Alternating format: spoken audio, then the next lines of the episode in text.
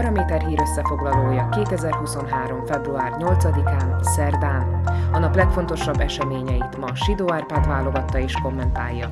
A mikrofonnál Kuklis Katalin. A lényeget megéri hallgatni, a Kauflandban pedig megéri vásárolni. A lényeg támogatója a Kaufland. Úgy néz ki, nagy népszerűségnek örvend a szlovák politikai berkekben, hogy ráfordulva a nem hivatalos kampányidőszakra többen udvarolni kezdtek a magyar miniszterelnöknek. Robert Fico esetét már ízekre szedtük, ő a Fidesz szócsövébe duruzsolta bele, hogy amit Orbán Viktor tesz, az maga a tuti, és számára ő a követendő példa. Most a másik oldal, Igor Matovics állt be a sorba, és a pártja által a kabinetbe emelt külügyminisztert arra szólította fel, hogy azonnal kérjen bocsánatot Magyarországtól a még mindig legerősebb kormánypárt vezetője, meg dezolált haverja szerint ugyanis Rastislav Kácser rémhíreket terjeszt, amikor azt állítja, hogy Magyarországnak területi követelései lehetnek Szlovákiával szemben.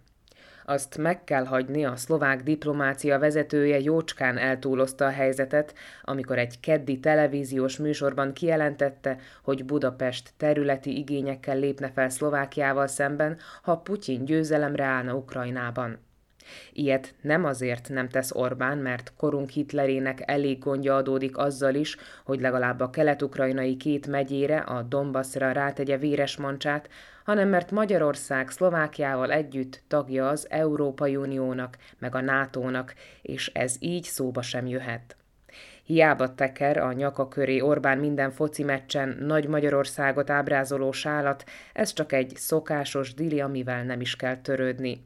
Ez egy fideszes divat, nem pedig politikai manifestum de azért szinte megható az Ollanos ex-kormányfőtől, hogy arról elmélkedik, Kácser elővette a magyar kártyát az éppen kezdődő választási kampányban, és aki gyűlöletet kelt az itthoni magyarok ellen, az tényleg menjen a francba. Ahogy a hírhetté vált 363-as paragrafus is mehetne végre a kukába, amit az egyre gyanúsabb főügyész állandóan bevet, hogy tisztára mossa az olyan arcokat, mint a korábban maffia államot üzemeltető Robert Fico vagy Robert Kalinyák. Még jó, hogy Zuzana Csaputovánál betelt a pohár, és az alkotmánybírósághoz fordult, hogy taláros testület tegye a helyére ezt a rendelkezést, amivel már a Zsilinka állandóan visszaél, és ezzel aránytalanul beavatkozik a bírói hatalom függetlenségébe. Szerdán annyi történt, hogy az Alkotmánybíróság jelezte, foglalkozni fog a paragrafus felülvizsgálatára tett javaslattal.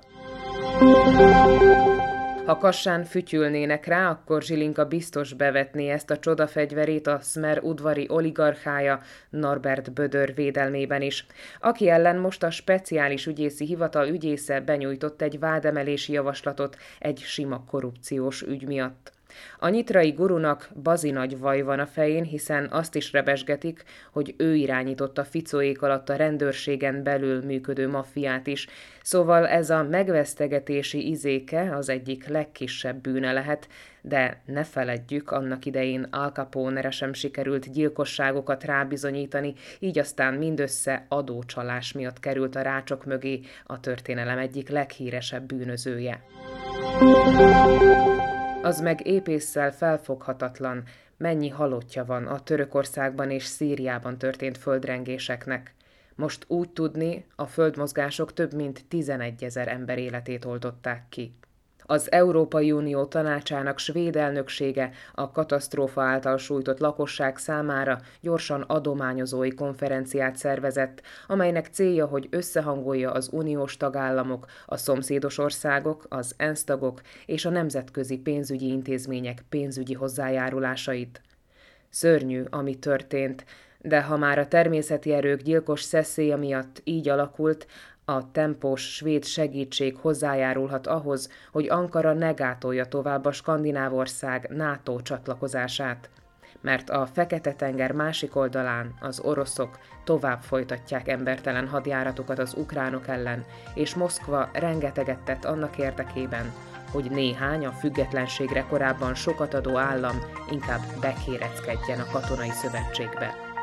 Sidó Árpád szerint ez volt a lényeg február 8-án szerdán, hírösszefoglalónkat minden hétköznap este meghallgathatják ugyanitt. Podcastjainkat pedig keressék a Paraméteren, illetve a Spotify, az Apple Podcasts, a Google Podcasts vagy a Podbean platformjain.